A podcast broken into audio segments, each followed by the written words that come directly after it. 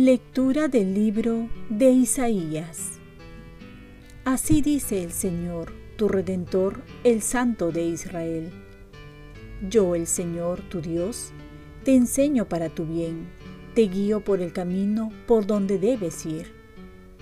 Si hubieras atendido a mis mandatos, tu paz sería como un río, tu justicia como las olas del mar. Tu descendencia sería como arena, como sus granos el fruto de tus entrañas.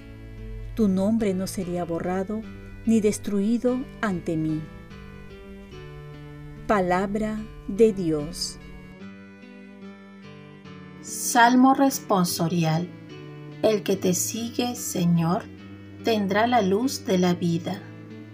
Dichoso el hombre que no sigue el consejo de los impíos, ni entra por la senda de los pecadores ni se sienta en la reunión de los cínicos, sino que su gozo es la ley del Señor, y medita su ley día y noche. El que te sigue, Señor, tendrá la luz de la vida. Será como un árbol plantado al borde de la sequía, da fruto en su sazón y no se marchitan sus hojas, y cuanto emprende tiene buen fin. El que te sigue, Señor, tendrá la luz de la vida.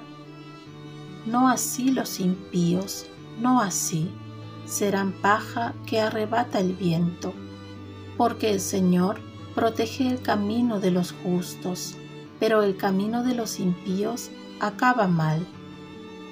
El que te sigue, Señor, tendrá la luz de la vida. Lectura del Santo Evangelio según San Mateo. En aquel tiempo Jesús dijo a la gente, ¿A quién se parece esta generación? Se parece a los niños sentados en la plaza que gritan a otros, Hemos tocado la flauta, pero ustedes no han bailado. Hemos cantado lamentaciones, pero ustedes no han llorado. Porque vino Juan, que ni comía ni bebía, y dicen, tiene un demonio. Vino el Hijo del Hombre que come y bebe y dicen, ahí tienen a un comilón y borracho, amigo de publicanos y pecadores. Pero la sabiduría de Dios se conoce por sus obras. Palabra del Señor. Paz y bien. La vida consiste en seguir a Jesús como Él quiere que lo sigamos. ¿Qué debería hacer Jesús para conquistar nuestro corazón? La dificultad no está en lo que va a ser o puede hacer, sino en nuestro corazón. Dios nos los ha dado todo en su Hijo Jesucristo y aún así no aceptamos la vida que nos propone. Por ello escogemos hacer una vida según nuestro gusto, queremos salvarnos a nuestra manera. Entonces acomodamos a Dios a nuestros criterios y creamos una religión a nuestra medida o a nuestra mediocridad. Por un lado, no aceptamos la radicalidad de Juan Bautista, pero tampoco la vida que Jesús nos ha ofrecido, una vida en gracia, en la cual Dios ha de dirigir nuestra vida.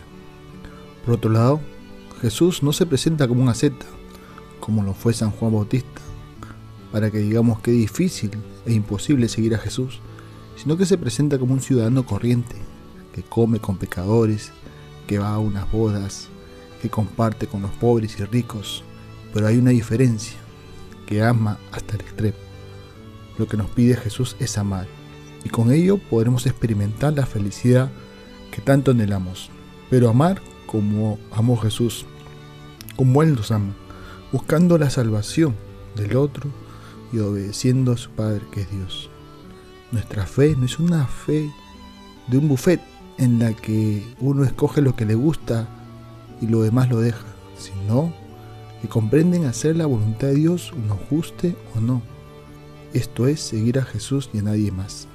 Por ello, la primera lectura viene a nuestra ayuda y nos dice que Dios mismo nos va a enseñar y a guiar nuestro camino. Y esto lo hace a través de la iglesia. Cuando no sabemos qué hacer, acudamos a Dios, aunque a veces nos sea difícil saber la voluntad de Dios, tengamos paciencia porque Él nos ha prometido que nos enseñará el camino. Por medio hay que tener la disponibilidad para escuchar a Dios en el transcurso de nuestra vida.